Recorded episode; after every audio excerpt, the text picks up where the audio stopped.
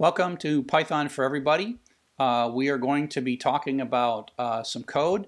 If you want to download all the code, it's right here. Uh, it's all single big zip file.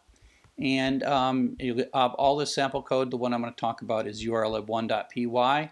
It is uh, not very exciting. It's short. Um, that's what's kind of nice about uh, Python code. And it's really, if we go and take a look at the code we played with just previously, which is socket, um, the idea here is URLlib is something that Python has produced for us to make socket communications and HTTP communications a lot better. So socket, what's it, this is making socket calls underneath it, but there's a library that makes this quite simple. And so we have to do some imports. So instead of importing socket, we'll import these URL. We are going to create a handle, URL request URL open, and just pass in a string.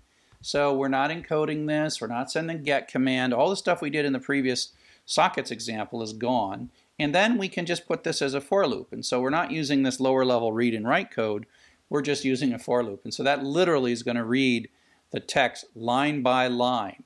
And the line does come back as an array of bytes, so we have to do a decode, but then we got a string, and then we can do a strip on it. So this is like a super simple,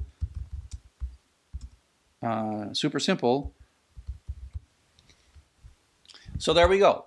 Now the interesting thing is, is you also don't see the headers. We just read the contents. Now it turns out in URLlib, and we'll see this in later more complex application, you can get the headers if you want. You can get uh, various other things. So that's URLlib, a simple URLlib tool. Um,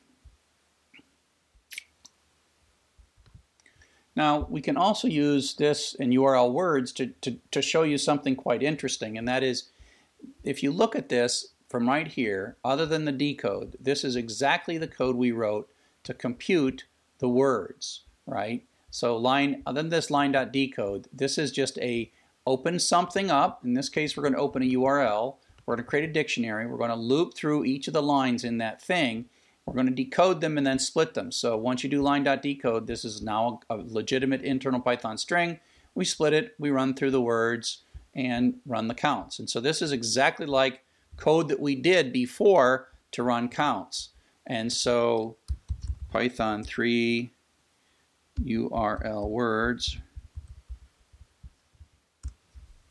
And so that gives us a dictionary, which is the word frequency. And we could do all kinds of crazy stuff in here, you know, with uh, sorting and all the kinds of things.